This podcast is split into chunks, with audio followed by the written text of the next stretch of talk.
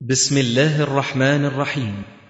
تسجيلات السلف الصالح للصوتيات والمرئيات والبرمجيات. تقدم هذا الإصدار لفضيلة الشيخ الدكتور محمد إسماعيل. الحمد لله رب العالمين. الرحمن الرحيم. مالك يوم الدين والعاقبة للمتقين ولا عدوان إلا على الظالمين. وأشهد أن لا إله إلا الله وحده لا شريك له. وأشهد أن محمدا عبده ورسوله. اللهم صل على محمد وعلى آل محمد كما صليت على آل إبراهيم إنك حميد مجيد. اللهم بارك على محمد وعلى آل محمد كما باركت على آل إبراهيم إنك حميد مجيد. أما بعد فنشرع بإذن الله تعالى في تفسير سورة البلد وهي السورة التسعون في ترتيب سور المصحف الشريف والسورة مكية كلها بإجماعهم وهي عشرون آية. يقول الله تبارك وتعالى بسم الله الرحمن الرحيم. لا أقسم بهذا البلد وأنت حل بهذا البلد ووالد وما ولد. لقد خلقنا الإنسان في كبد. لا أقسم بهذا البلد. لا زائدة لتأكيد القسم. أقسم بهذا البلد أي مكة المكرمة والبلد بدل من اسم الإشارة. أقسم بهذا البلد. وأنت حل بهذا البلد. الواو هنا إما أنها حالية أو أنها اعتراضية. وأنت يعني يا محمد صلى الله عليه وسلم حل بهذا البلد. حل المحلي قال حل يعني حلال بهذا البلد. يقال حل في المكان إذا نزل فيه يحل حلولا. وأنت حل ده يعني على التفسير بأنه سوف يأتي وقت تصبح حلا أو حلالا يعني غير محرم. يقول هنا القاضي كنعان وأنت يا محمد حل أي حلال. بهذا البلد يعني في المستقبل. بأن يحل لك كما في الحديث إن مكة حرمها الله يوم خلق السماوات والأرض وإنها حرام بحرمة الله ليوم القيامة وإنها لم تحل لأحد قبلي ولن تحل لأحد بعدي.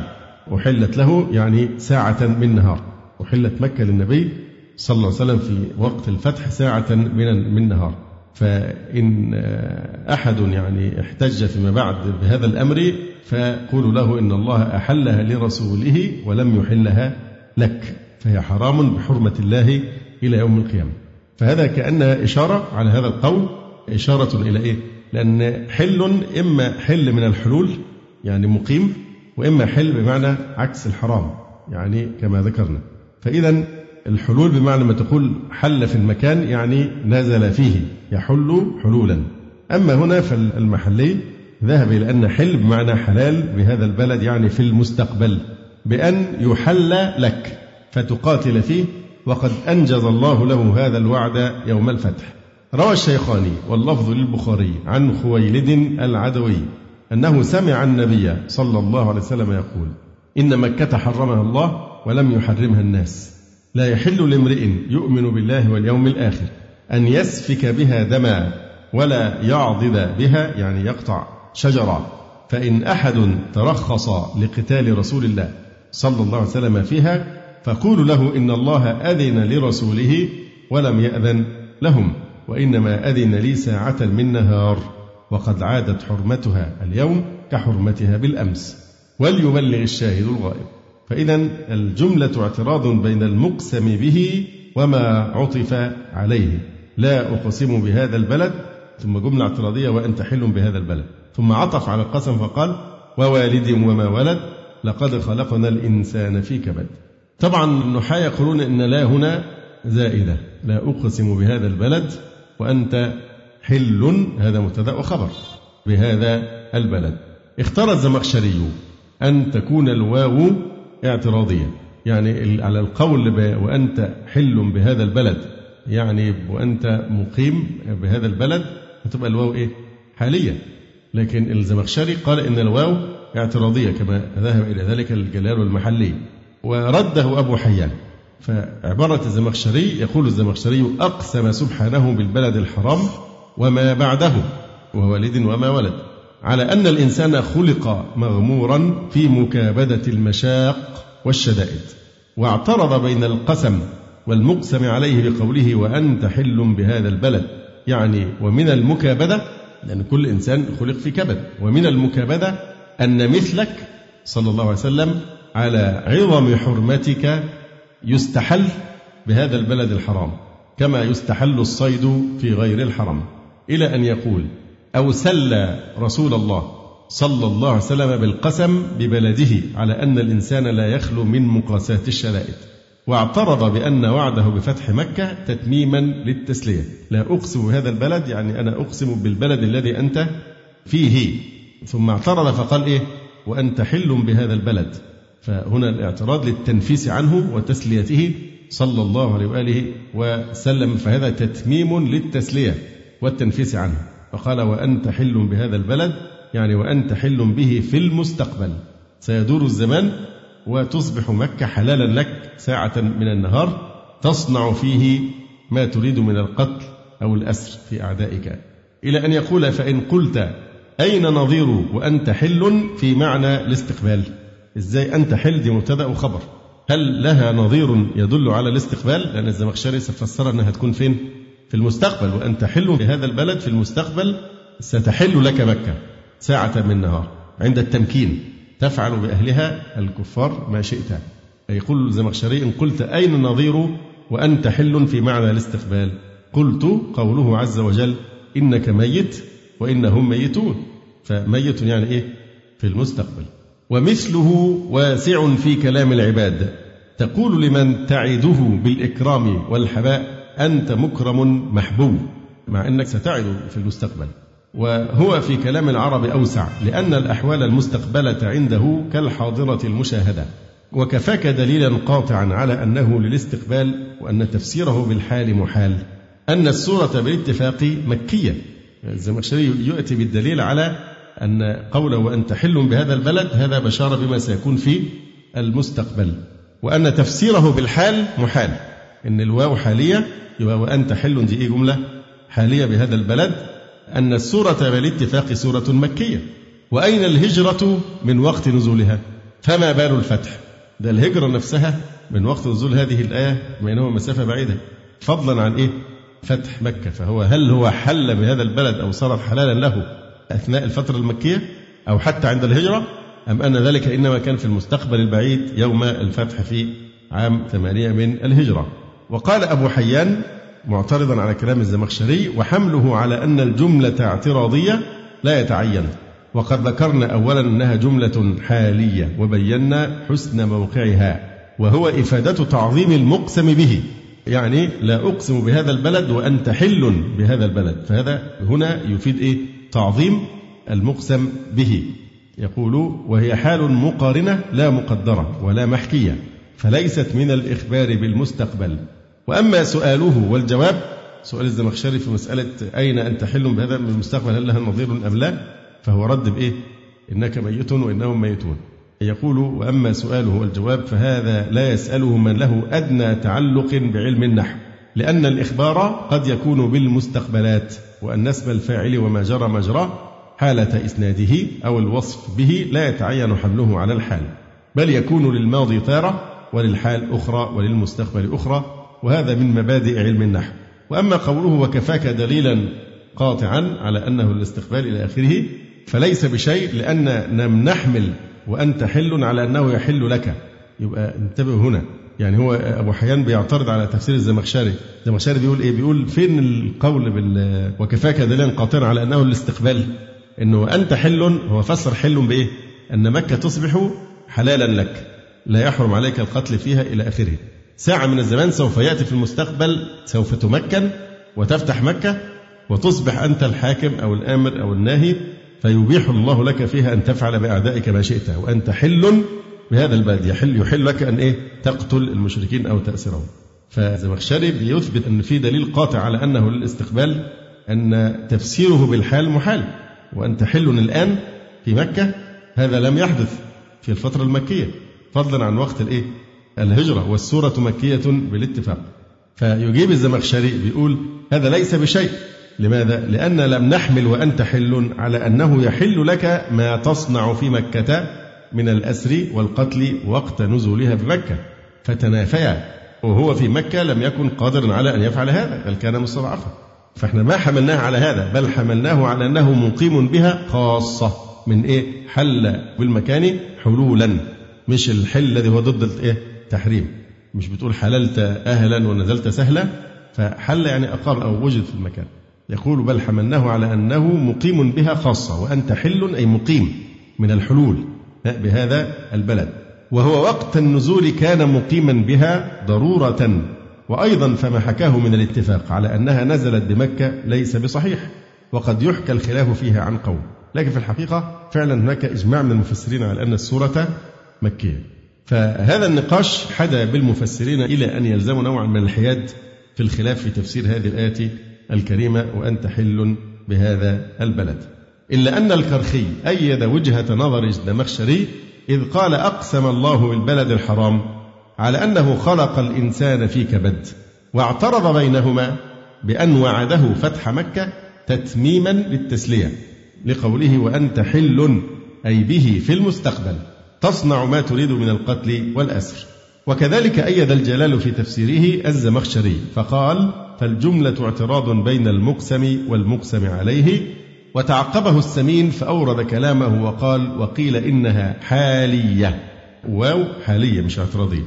وأنت حل بهذا البلد. ولا نافية أي لا أقسم بهذا البلد وأنت حال مقيم به لعظيم قدرك. يبقى لا أقسم بهذا البلد؟ لا نافية مش بقى زائدة. يعني أنا لا أقسم بهذا البلد وأنت حل به لعظيم قدرك فلا أقسم بشيء وأنت أحق بالإقسام بك منه. إذا كنت أنت في مكة فأنا لأن أقسم بك أولى من أن أقسمك بالبلد نفسها لشدة حرمتك وتعظيمك. صلى الله عليه وآله وسلم. الإمام ابن القيم تكلم عن هذا فقال رحمه الله تعالى وأنت حل بهذا البلد. فيه قولان أحدهما أنه من الإحلال وأنت حل من الإحلال الذي هو ضد الإيه؟ الإحرام. والثاني أنه من الحلول وهو ضد الظعن يوم ظعنكم وإقامتكم. فإن أريد به المعنى الأول اللي هي وأنت حل من الإحلال الذي ضد الإحرام. فهو حلال ساكن البلد بخلاف المحرم الذي يحج ويعتمر ويرجع. ولأن أمنه إنما تظهر به النعمة عند الحل من الإحرام. وإلا ففي حال الإحرام هو في أمان والحرمة هناك للفعل لا للمكان. والمقصود هنا هو ذكر حرمة المكان وهي إنما تظهر بحال الحلال الذي لم يتلبس بما يقتضي أمنه. ولكن على هذا ففيه تنبيه فإنه إذا أقسم به وفيه الحلال فإذا كان فيه الحرام فهو أولى بالتعظيم والأمن. كذلك إذا أريد المعنى الثاني وهو الحلول. فهو متضمن لهذا التعظيم مع تضمنه أمرا آخر وهو الإقسام ببلده المشتمل على رسوله وعبده. لا أقسم بهذا البلد يبقى أقسم بهذا البلد. وأنت حل بهذا البلد الذي يشتمل على على نبيه صلى الله عليه وسلم وعبده ورسوله فهو خير البقاع وقد اشتمل على خير العباد صلى الله عليه وسلم. فجعل بيته هدى للناس ونبيه إماما وهاديا لهم. وذلك من أعظم نعمه وإحسانه إلى خلقه كما هو من أعظم آيات ودلائل وحدانيته وربوبيته. فمن اعتبر حال بيته وحال نبيه وجد ذلك من أظهر أدلة التوحيد والربوبية. وفي الآية قول ثالث وهو أن المعنى وأنت حل يعني وأنت مستحل قتلك وإخراجك من هذا البلد الأمين. الإشارة إلى حالة الاستضعاف التي كان فيها النبي صلى الله عليه وسلم أنهم يستحلون حرمتك ويستحلون إخراجك من هذا البلد الأمين الذي يأمن فيه الطير والوحش والجاني. فكيف لا تأمن أنت؟ يبقى لا أقسم بهذا البلد وأنت حل بمعنى مستحل. مستحلة إيه؟ حرمتك. وأنت مستحل قتلك وإخراجك من البلد الأمين الذي يأمن فيه الطير والوحش والجاني وقد استحل قومك فيه حرمتك وهم لا يعضدون شجرة ولا ينفرون به صيدا. وهذا مروي عن شرحبيل ابن سعد. وعلى كل حال فهي جملة اعتراض في أثناء القسم. موقعها من أحسن موقع وألطفه. فهذا القسم متضمن لتعظيم بيته ورسوله صلى الله عليه وآله وسلم. يقول القاسمي قيد القسم بقوله تعالى وأنت حل بهذا البلد عناية بالنبي صلى الله عليه وسلم. فكأنه إقسام به لأجله. كأن الله يقسم بالبلد لأجل حلول وإقامة رسول الله صلى الله عليه وسلم به.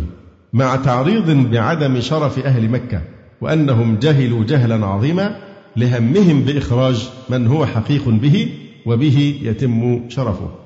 قال الشهاب والحل صفة أو مصدر بمعنى الحال وأنت حل يعني بمعنى أنك حال مقيم في هذا البلد. ولا عبرة بمن أنكره لعدم ثبوته في كتب اللغة. وقيل معناه وأنت حل بهذا البلد وأنت يستحل فيه حرمتك ويتعرض لأذيته ففيه تعجيب من حالهم في عداوته وتعريض بتجميعهم وتفريقهم. بأنه لا يستحل فيه الحمام فكيف يستحل فيه دم مرشد الأنام عليه الصلاة والسلام؟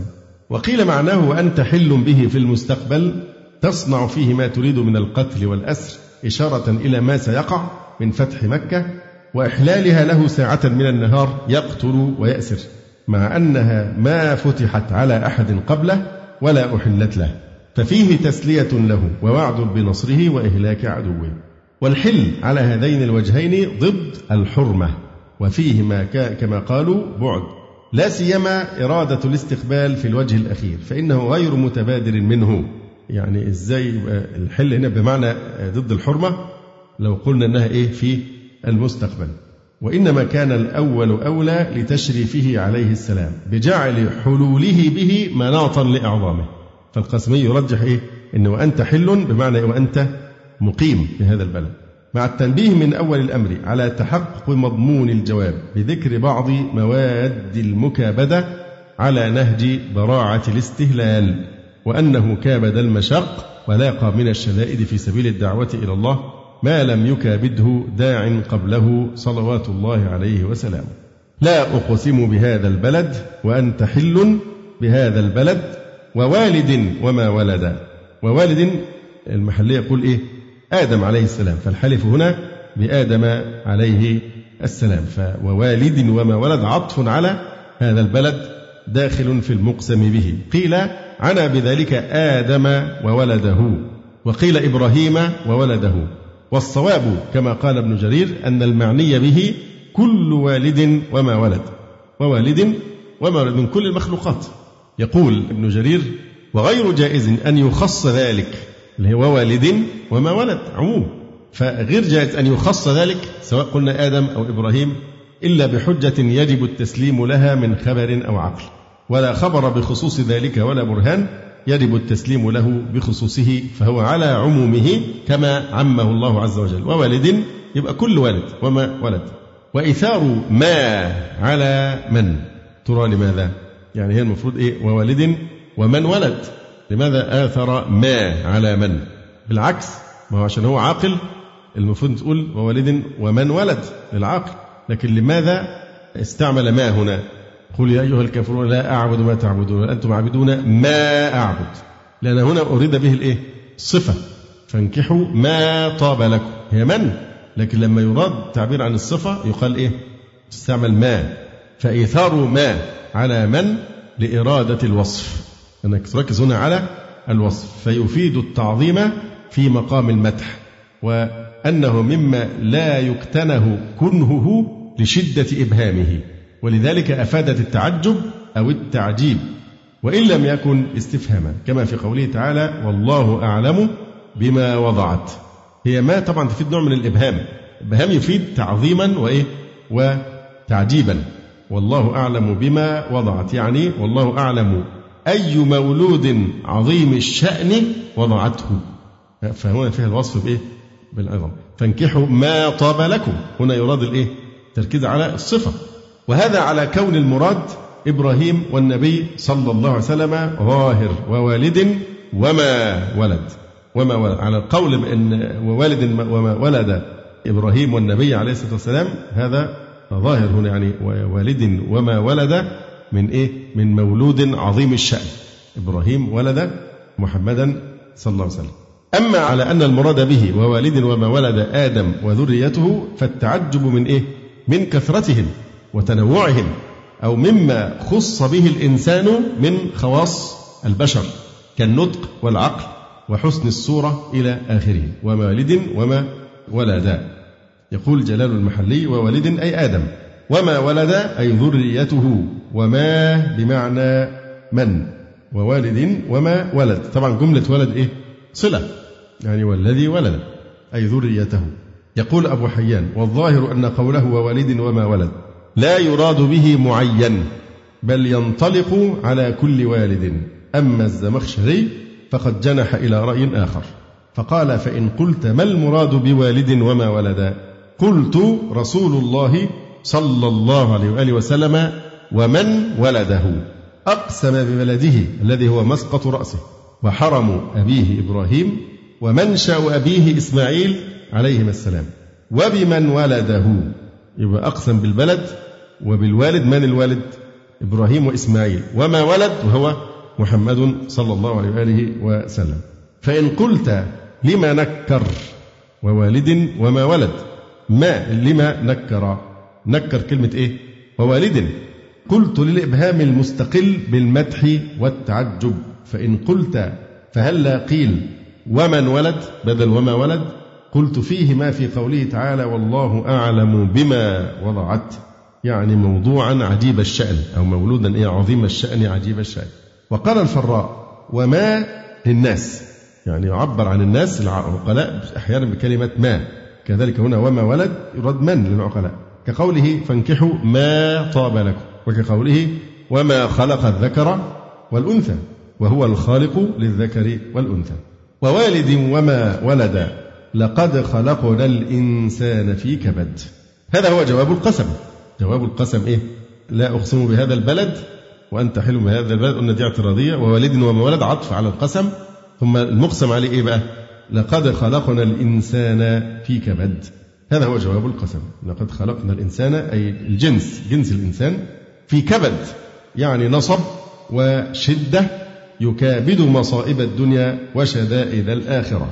فأصل الكبد النصب والمشقة. فالإنسان يكابد كما ذكرنا مصائب الدنيا وشدائد الآخرة.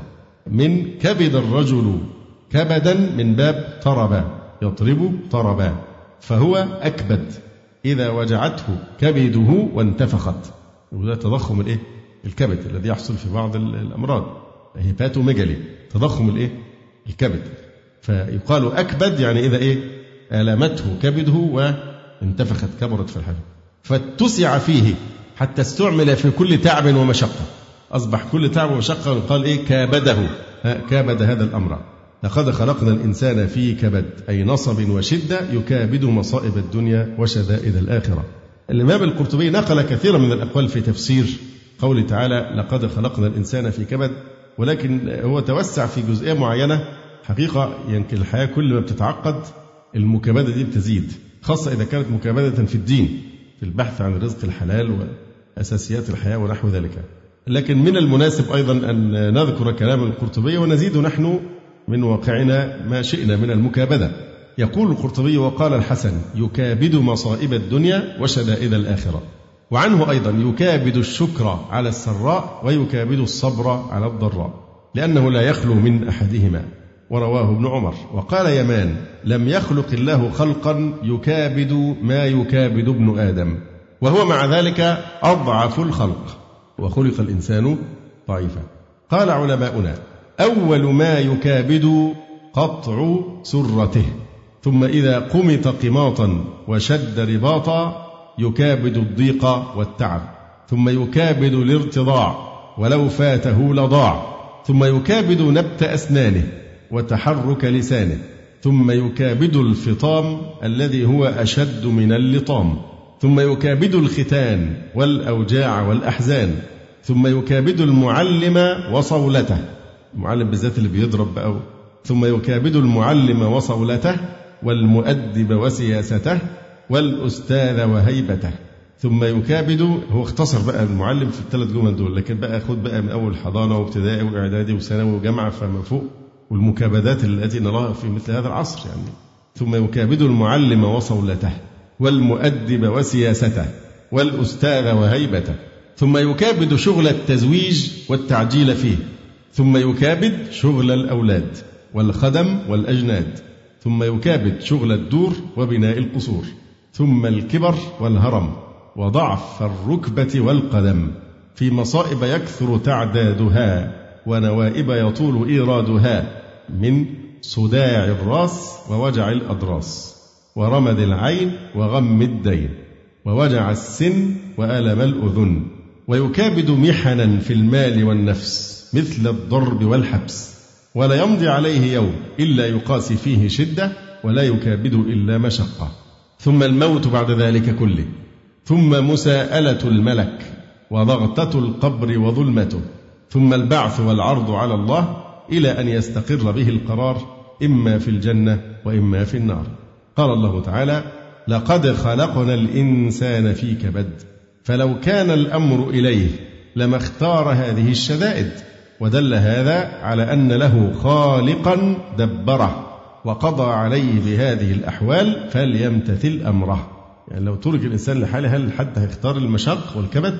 لكن هذا يدل على أن الله سبحانه وتعالى هو الذي خلقه ودبر أمر. لقد خلقنا الإنسان في كبد. لقد خلقنا الإنسان في كبد يعني في شدة يكابد الأمور ويعالجها في أطواره كلها من حمله إلى أن يستقر به القرار إما في الجنة وإما في النار. وفيه تسلية للنبي صلى الله عليه وسلم مما كان يكابده من قريش من جهة أن الإنسان لم يخلق للراحة في الدنيا وأن كل من كان أعظم فهو أشد نصبا. أيحسب أن لن يقدر عليه أحد؟ أيحسب الهمزة للإنكار والتوبيخ. أيظن الإنسان قوي قريش وهو أبو الأشدين الجمحي وأمثاله لقوله أن لن يقدر عليه أحد فأن مخففة من الثقيلة واسمها محذوف اللي هو ضمير الشأن أنه فيشترط في أن المفتوحة إذا خففت لأن لما تخفف تبقى أن فيشترط إذا خففت أن يكون اسمها ضمير الشأن لا بد أن اسمها يصير إيه؟ ضمير الشأن أنه لن يقدر عليه أحد. والله تعالى قادر عليه. أو أن لن يقدر عليه أحد يعني لن تقوم قيامة ولن يقدر على مجازاته وقهره وغلبته مع أن ما هو فيه من المكابدة يكفي لإيقاظه من غفلته واعترافه بعجزه. هذه علامة واضحة جدا على العجز. خلق الإنسان في كبد وكل حياته في كبد حتى لما يوم القيامة في كبد معاناة أهوال يوم القيامة فلا راحة قبل الاستقرار في الجنة إن كان من أهل الجنة وليس من أهل النار. فالآية؟ لقد خلقنا الإنسان في كبد. أيحسب أن لن يقدر عليه أحد؟ يبقى إذا الذي خلق في كبد هذا هو ما اختار الكبد لنفسه وإنما دبره الله وقضاه عليه في الدنيا لأنها ليست دار راحة وليست دار استيطان وجزاء. مثل هذا الذي تجري عليه سنة الله بالكبد ومعاناة المشاق بكل أنواعها سواء في الدنيا أو في القبر أو في الآخرة. أليس هذا دليلا على عجزه؟ بلى. دليل على العجز. بدليل قوله تعالى هنا ألا أحسب أن لن يقدر عليه أحد؟ ألا يفهم من قوله لقد خلقنا الإنسان في كبد؟ أنه عاجز؟ عاجز عن دفع المكابدة عنه. أيحسب أن لن يقدر عليه أحد؟ يعني ما هو فيه من المكابدة؟ يكفي لإيقاظه من غفلته واعترافه بأنه إيه؟ عاجز. أيحسب أن لا يقدر عليه أحد؟ يقول أهلكت مالا لبدا أي كثيرا. يقول أهلكت مالا لبدا أي كثيرا من تلبد الشيء إذا اجتمع. والمراد ما أنفقه للافتخار والمباهاة والرياء. كقولهم خسرت عليه كذا وكذا يعني إذا أنفق عليه. فهو يتفضل على الناس بالتبذير والإسراف ويحسبه فضيلة لاحتجابه عن الفضيلة وجهله. يقول أهلكت مالا لبدا أنا أنفقت مالا كثيرا. يقول ما عرب يقول؟ حال. أو ممكن يقال هي استئناف. يقول حاليا. يعني يقول إيه؟ فخرا ومباهاة. أهلكت على عداوة محمد صلى الله عليه وسلم وفي الصد عن دينه ومحاربته مالا لبدا. يعني مالا كثيرا بعضه على بعض كأنه متراكم يعني بعضه على بعض. يقول أهلكت مالا لبدا. فبيفتخر بمثل هذا. يقول تعالى أيحسب أن لم يره أحد. أيحسب أن لم يره أيضا. أن مخففة من الثقيلة. يبقى لابد من إيه؟ ضمير الشأن. اسمه. أيحسب أن لن يره. يعني أحسب أنه لم يره أحد فيما أنفقه. فيعلم قدره. وهو الله سبحانه وتعالى. والله عالم بقدره. وأنه ليس مما يتكثر به. يعني هذا ليس محل فخر وهو فإنك تنفق هذه الأموال التي تفتخر وتباهي بأنك أنفقتها في الصد عن سبيل الله فسينفقونها ثم تكون عليهم حسرة ثم يغلبون. يقول أيحسب أن لم يره أحد فيما أنفقه فيعلم قدره؟ والله عالم بقدره وأنه ليس مما يتكثر به ومجازيه على فعله السيء. أيحسب أن لم يره أحد؟ أي أيحسب أن لم يطلع الله تعالى على باطنه ونيته حين ينفق ماله في السمعة والرياء والمباهاة لا على ما ينبغي في مراض الله وهي رذيلة على رذيلة فكيف تكون فضيلة؟ ألم نجعل له عينين؟ ألم نجعل له عينين؟ استفهام تقريري. أي جعلنا له عينين. ألم نجعل؟ طبعا نجعل هنا تتضمن معنى إيه؟ نخلق. بدليل أنها عديت به له نخلق له. ألم نجعل له يعني هنا الجعل بمعنى الخلق. ألم نجعل له عينين يبصر بهما ولسانا وشفتين لنطقه وستر فمه بالشفتين. ولسانا وشفتين ما وزن شفة فعه. يعني هو محذوف الإيه؟ اللام. لأن الأصل إيه؟ شفه وتصغيرها إيه؟ شفيهة ولسانا وشفتين وهديناه النجدين يعني بين له طريق الخير والشر. النجد هو الطريق في ارتفاع طريق مرتفع. طبعا ومن كلمة النجد مرتفع من الأرض سميت نجد. نجدا لارتفاعها عن انخفاض إيه؟ تهامة أن تهامة منخفضة. أما نجد فهي أعلى. فالنجد ما أشرف من الأرض. مما قيل في تفسير كلمة النجد قيل وهديناه النجدين أي الثديين. لأنهما كالطريقين لحياة الولد ورزقه. هذا مما قيل وهديناه النجدين يعني إلى أن يلتقمهما يعني يعيش بهما كأسباب الحياة. والنجد أيضا تطلق على العقبة أي الطريق الصعب في الجبل. وهديناه النجدين قلنا النجد هو إيه؟ مكان المرتفع أو الطريق في ارتفاع أو ما أشرف من الأرض. ما أعرب النجدين؟ مفعول به ثان. بينا له طريق الخير والشر. كما قال تعالى إنا هديناه السبيل إما شاكرا وإما كفورا. فمعنى النجدين كما قلنا طريقي الخير والشر فالنجد مشهور في الطريق المرتفعة والمراد بهما طريق الخير والشر. وإنما سماهما نجدين. سمى طريق الخير نجدا وطريق الشر إيه؟ نجدا. ليشير إلى أن في كل منهما وعورة وصعوبة مسلك. فليس الشر بأهون من الخير كما يظن. وإلى أنهما واضحان جليان لا يخفى واحد منهما على سالك وهديناه النجدين أي أودعنا في فطرته التمييز بين الخير والشر. وأقمنا له من وجدانه وعقله أعلاما تدله عليهما. ثم وهبناه الاختيار فإليه أن يختار أي الطريقين شاء. فالذي وهب الإنسان هذه الآلات وأودع باطنه تلك القوى لا يمكن للإنسان أن يفلت من قدرته. ولا يجوز أن يخفى عليه شيء من سريرته. وهديناه النجدين. فلقتحم العقبة. الفاء عاطفة. طبعا وهنا فسرها بإيه؟ فهلا اقتحم العقبة. يبقى فسر فلا على أنها إيه؟ للتحضيض. فلقتحم العقبة. فالفاء عاطفة. لكن حقيقة أن لا هنا لا يمكن أن يقال إنها إيه؟ للتحضيض طبعا. وإلا فالصواب هو أنها لا نافية. فلقتحم العقبة. لا نافية. كأنه قال ووهبنا له الجوارح ودللناه على السبيل فما فعل خيرا. يعني فلم يقتحم العقبة. أما قول الجلال المحلي إن لا بمعنى هلا على أنها حرف تحضيض فقول غريب جدا. فلا وحدها لا تكون للتحضيض إلا بأن يكون معها الإيه؟ الهمزة. ألا أو هلا لوحدها لا تكون للتحضيض. والأقرب أن الجملة هنا جملة دعائية. فلا اقتحم العقبة. جملة دعائية وهذا هو الأليق والأقرب لأسلوب القرآن الكريم.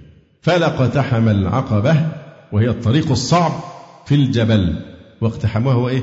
مجاوزتها. أي ما الذي يمنعه من ذلك؟ وقد أعطيناه الأسباب. وما أدراك ما العقبة؟ طبعا الواو هنا اعتراضية. مقحمة مقدرة مقدرة لمعنى الإبهام اللي هي كلمة ما. وما ما ما أدراك ما العقبة؟ يعني ما أعلمك ما العقبة التي يقتحمها؟ تعظيما لشأنها.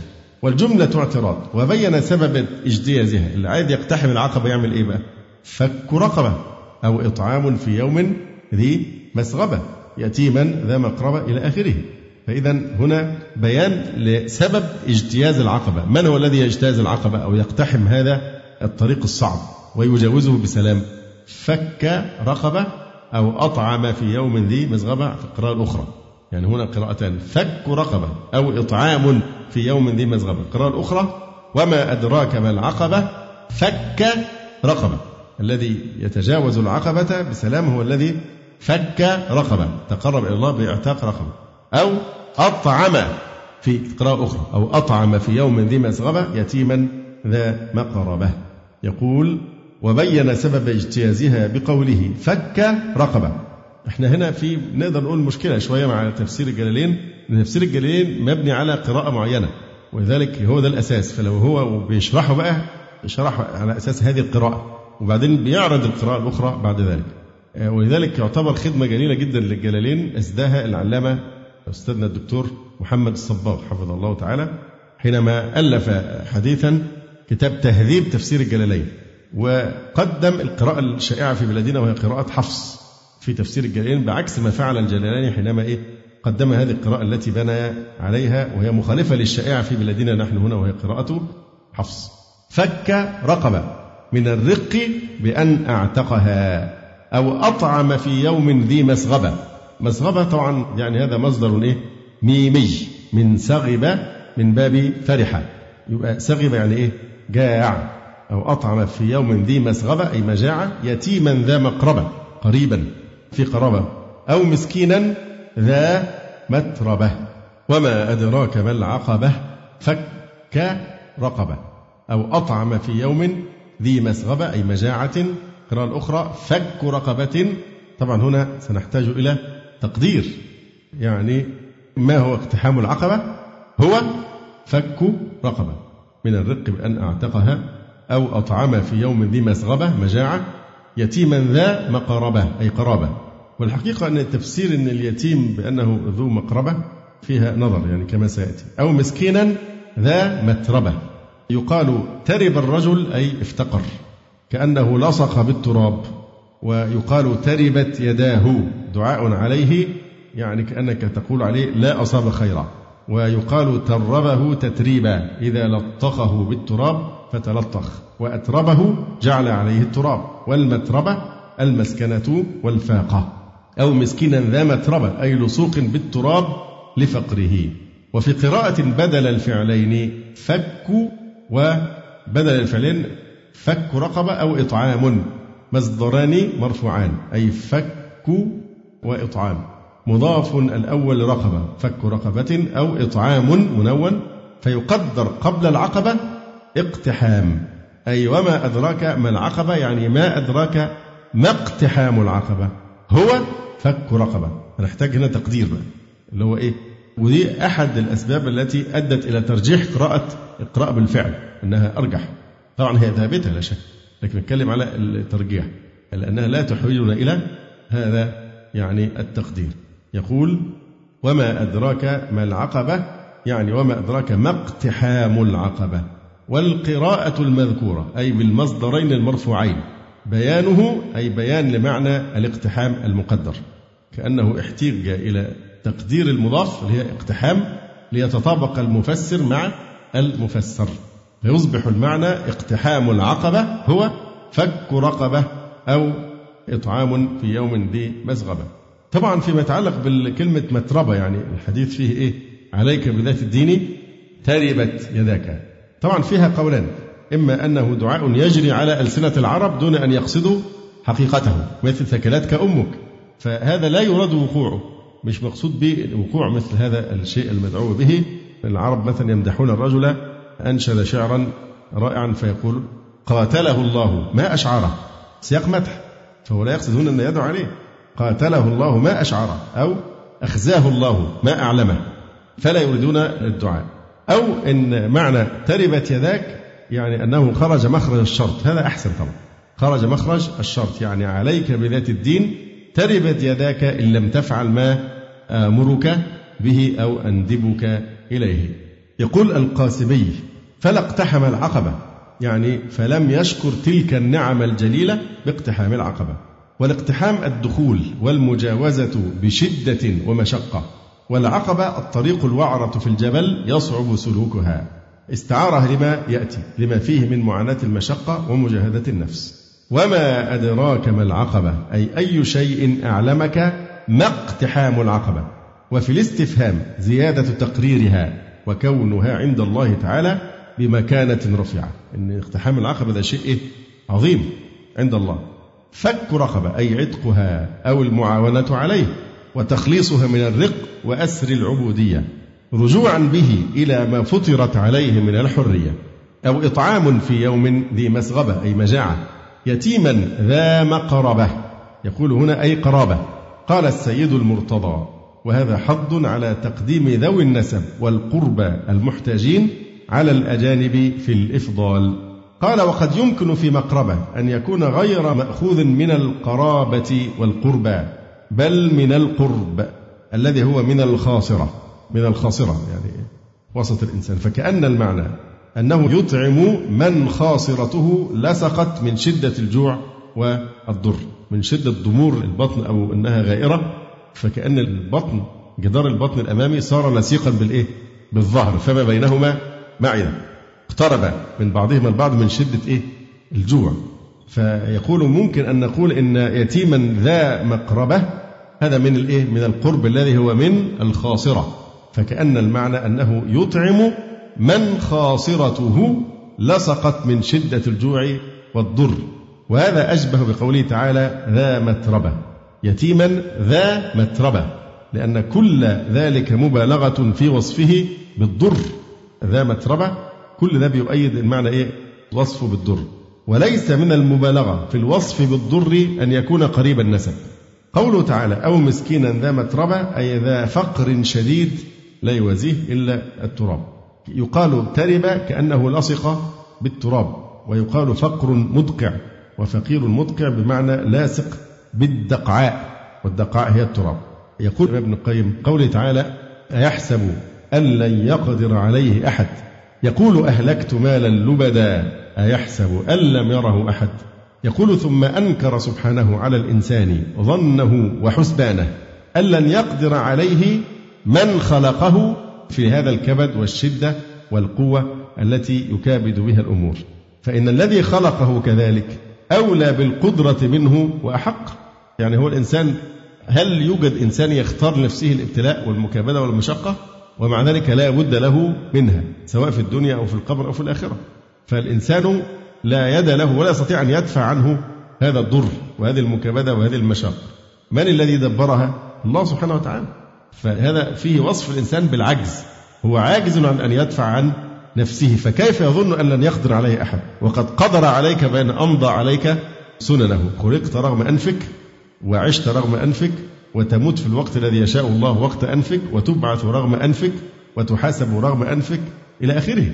فأنت لا قدرة لك على دفع هذا ولا حتى على دفع المكابدة المشاق في كل الدور.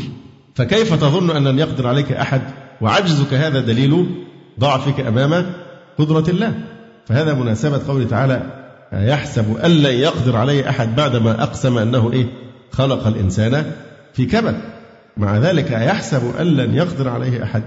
يقول فإن الذي خلقه كذلك أولى بالقدرة منه وأحق. فكيف يقدر على غيره من لم يكن قادرا في نفسه؟ فهذا برهان مستقل بنفسه مع أنه متضمن للجزاء الذي مناطه القدرة والعلم. يعني عشان ربنا سبحانه وتعالى يجازينا في الآخرة. لابد أن يكون الله متصفا بإيه؟ بالقدرة على البعث والنشور ومتصفا بالعلم أنه علم كل ما يفعله الإنسان. فهذا يتضمن الجزاء. ولذلك نبه على هذا المعنى بقوله تعالى أيحسب أن لن يقدر عليه أحد؟ فهذا إشارة إلى صفة القدرة.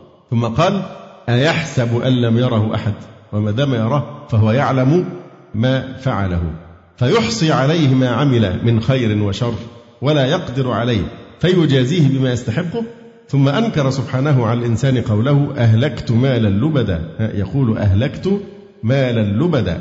وهو الكثير الذي يلبد بعضه فوق بعض فافتخر هذا الإنسان بإهلاكه وإنفاقه في غير وجهه.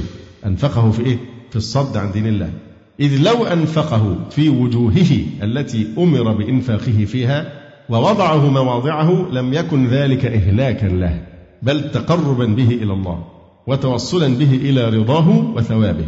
وذلك ليس بإهلاك له فأنكر سبحانه افتخاره وتبجحه بإنفاق المال في شهواته وأغراضه التي إنفاقه فيها إهلاك له. ثم وبخه بقوله أيحسب أن لم يره أحد؟ وأتى هنا بلم أيحسب أن لم في الماضي أن لم يره أحد. فهي دالة على المضي. في مقابلة قوله أهلكت مالا لبدا. ففي مقابلة يقول أهلكت مالا لبدا قال إيه؟ أيحسب أن لم لأن الإهلاك في الماضي أن لم يره أحد فإن ذلك في الماضي. أفيحسب أن لم يره أحد؟ فيما أنفقه وفيما أهلكه. ثم ذكر برهانا مقدرا أنه سبحانه أحق بالرؤية. وأولى من هذا العبد الذي له عينان يبصر بهما. فكيف يعطيه البصر من لم يره؟ ألم نجعل له عينين؟ يعني كيف يعني طبعا فاقد الشيء لا يعطيه. ومعطي الشيء قطعا أولى بالاتصاف به. فلذلك عقب قوله تعالى أيحسب أن لم يره أحد يقول إيه؟ من أعطاه البصر كيف لا يراه؟ لذلك قال إيه؟ ألم نجعل له عينين؟ نحن الذين امتننا الإنسان بالبصر. ألم نجعل له عينين ولسانا وشفتين؟ اللي هي أدوات التعلم. وهديناه النجدين. يقول ذكر برهانا مقدرا أنه سبحانه أحق بالرؤيا. وأولى من هذا العبد الذي له عينان يبصر بهما فكيف يعطيه البصر؟ من لم يره؟ وكيف يعطيه آلة البيان من الشفتين واللسان فينطق ويبين عما في نفسه ويأمر وينهى من لا يتكلم ولا يكلم ولا يخاطب ولا يأمر ولا ينهى؟ وهل كمال المخلوق مستفاد إلا من كمال خالقه؟ ومن جعل غيره عالما بنجدي الخير والشر وهديناه النجدين. الله سبحانه وتعالى هو الذي بين طريق الشر وطريق الخير للإنسان. أليس هو أولى وأحق بالعلم منه؟ لكن هو الذي علمك. الرحمن علم القرآن. خلق الإنسان علمه البيان. فمن جعل غيره عالما بنجدي الخير والشر وهما طريقهما. أليس هو أولى وأحق بالعلم منه؟ ومن هداه إلى هذين الطريقين؟ كيف يليق به أن يتركه سدى؟ لا يعرفه ما يضره وما ينفعه في معاشه ومعاده. وهل النبوة والرسالة إلا لتكميل هداية النجدين؟ فدل هذا كله على إثبات الخالق وصفات كماله وصدق رسله ووعده. وهذه أصول الإيمان التي اتفقت عليها جميع الرسل من أولهم إلى آخرهم إذا تأمل الإنسان حاله وخلقه وجده من أعظم الأدلة على صحتها وثبوتها فتكفي الإنسان فكرته في نفسه وخلقه. والرسل بعثوا مذكرين بما في الفطر والعقول مكملين له لتقوم على العبد حجة الله بفطرته ورسالته. نور على نور. نور الفطرة يأتي مطابقا لنور الوحي. ومع هذا فقامت عليه حجته. قامت حجة الله عليه بالفطرة وأيضا بالإيه؟ بالوحي ببعثة الرسل. ولم يقتحم العقبة التي بينه وبين ربه. التي لا يصل إليها حتى يقتحمها بالإحسان إلى خلقه. بفك الرقبة وهو تخليصها من الرق ليخلصه الله من رق نفسه ورق عدوه وإطعام اليتيم والمسكين في يوم المجاعة وبالإخلاص له سبحانه بالإيمان الذي هو خالص حقه عليه وهو تصديق خبره وإطاعة أمره وابتغاء وجهه وبنصيحة غيره أن يوصيه بالبر والرحمة. ويقبل وصية من أوصاه بها فيكون صابرا رحيما في نفسه معينا لغيره على الصبر والرحمة. فمن لم يقتحم هذه العقبة وهلك دونها هلك منقطعا عن ربه غير واصل إليه بل محجوبا عنه. والناس قسمان ناج وهو من قطع العقبة وصار وراءها تجاوز العقبة واقتحمها. وهالك وهو من دون العقبة وهم أكثر الخلق. ولا يقتحم هذه العقبة إلا المضمرون المضمر هنا مقصود به خفيف الحمل خفيف الحمل اللي هو جسده غير ثقيل بالسمنة والأحمال والأثقال. خفيف الظهر يعني. ده معنى المضمرون فإنها عقبة كؤود شاقة لا يقطعها إلا خفيف الظهر وهم أصحاب الميمنة. والهالكون دون العقبة الذين لم يصدقوا الخبر ولم يطيعوا الأمر فهم أصحاب المشأمة عليهم نار مؤصدة. قد أطبقت عليهم فلا يستطيعون الخروج منها كما أطبقت عليهم أعمال الغي والاعتقادات الباطلة المنافية لما أخبرت به رسله فلم تخرج قلوبهم منها. كذلك أطبقت عليهم هذه النار فلم تستطع أجسامهم الخروج منها. فتأمل هذه السورة على اختصارها وما اشتملت عليه من مطالب العلم والإيمان وبالله التوفيق. اختلف في هذه العقبة، هل هي في الدنيا؟ أو في الآخرة؟ قال الطائفة العقبة هنا مثل ضربه الله تعالى لمجاهدة النفس والشيطان في أعمال البر. قال الحسن: عقبة والله شديدة. مجاهدة الإنسان نفسه وهواه وعدوه والشيطان. وقال مقاتل هذا مثل ضربه الله يريد أن المعتق رقبة والمطعم اليتيم والمسكين يقاحم نفسه وشيطانه مثل أن يتكلف صعود العقبة تحتاج لجهاد فشبه المعتق رقبة في شدته عليه بالمكلف صعود العقبة. وقال الطائفة بل هي عقبة حقيقية يصعدها الناس. قال عطاء هي عقبة جهنم. وقال الكلبي هي عقبة بين الجنة والنار. وقال مجاهد والضحاك هي الصراط يضرب على جهنم.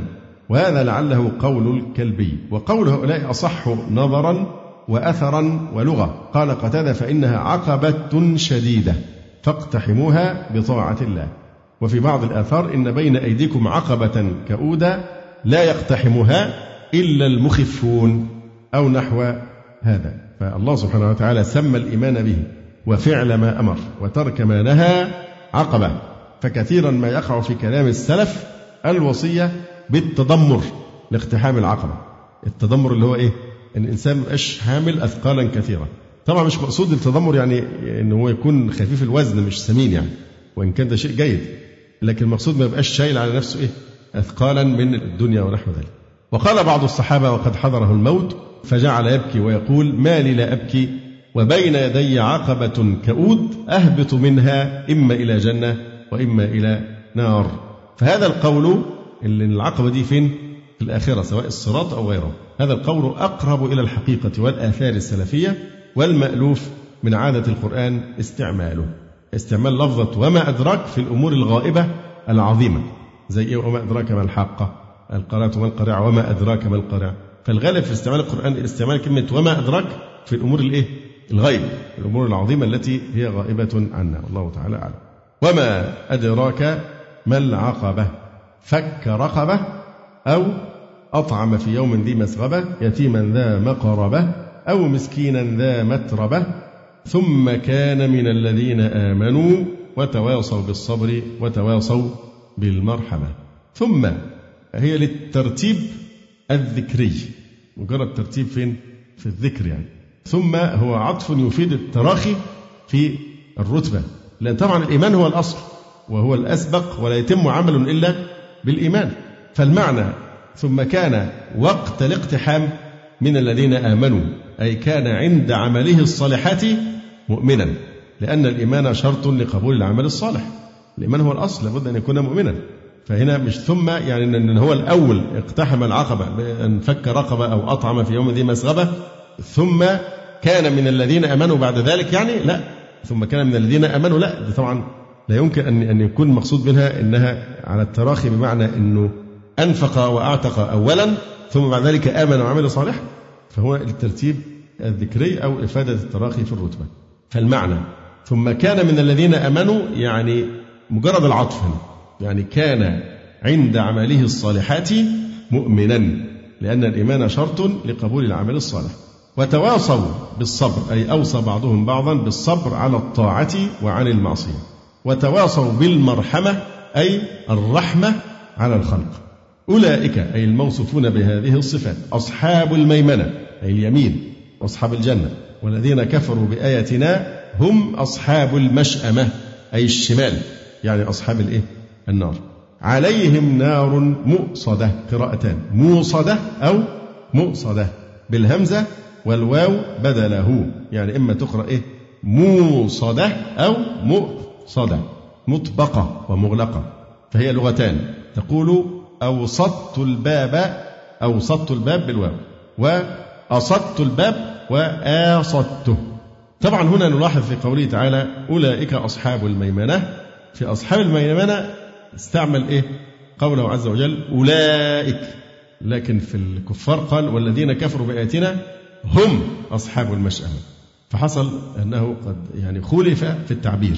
أشار إلى المؤمنين تكريما لهم. قال أولئك أصحاب الميمنة. فهذه إشارة إلى المؤمنين تكريما لهم وأنهم حاضرون عنده تعالى في مقام كرامته وبمثابة الجالسين أمامه لا يعد الأمر أكثر من الإشارة إليهم. أولئك ففيها حضور. ثم استعمل لفظ الإشارة الدالة على البعد. لم يقل هؤلاء أصحاب الميمنة لكن استعمل ما يدل على البعد وهي لفظة إيه؟ إشارة أولئك ليدل على بعد منزلتهم عنده. ونيلهم شرف الحظوة والقرب منه أما الكافرون فقد ذكرهم بضمير الغيبة والذين كفروا هم أصحاب المشأمة. إشارة إلى أنهم غائبون عن مقام تجلياته وسبحات فيوضاته وأنهم لا يستأهلون أن يمتوا إليه ولو بأوهن الأسباب.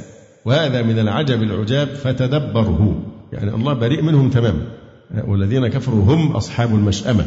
أعرض عنه. أما المؤمن فقال أولئك حاضرون أصحاب الميمنة.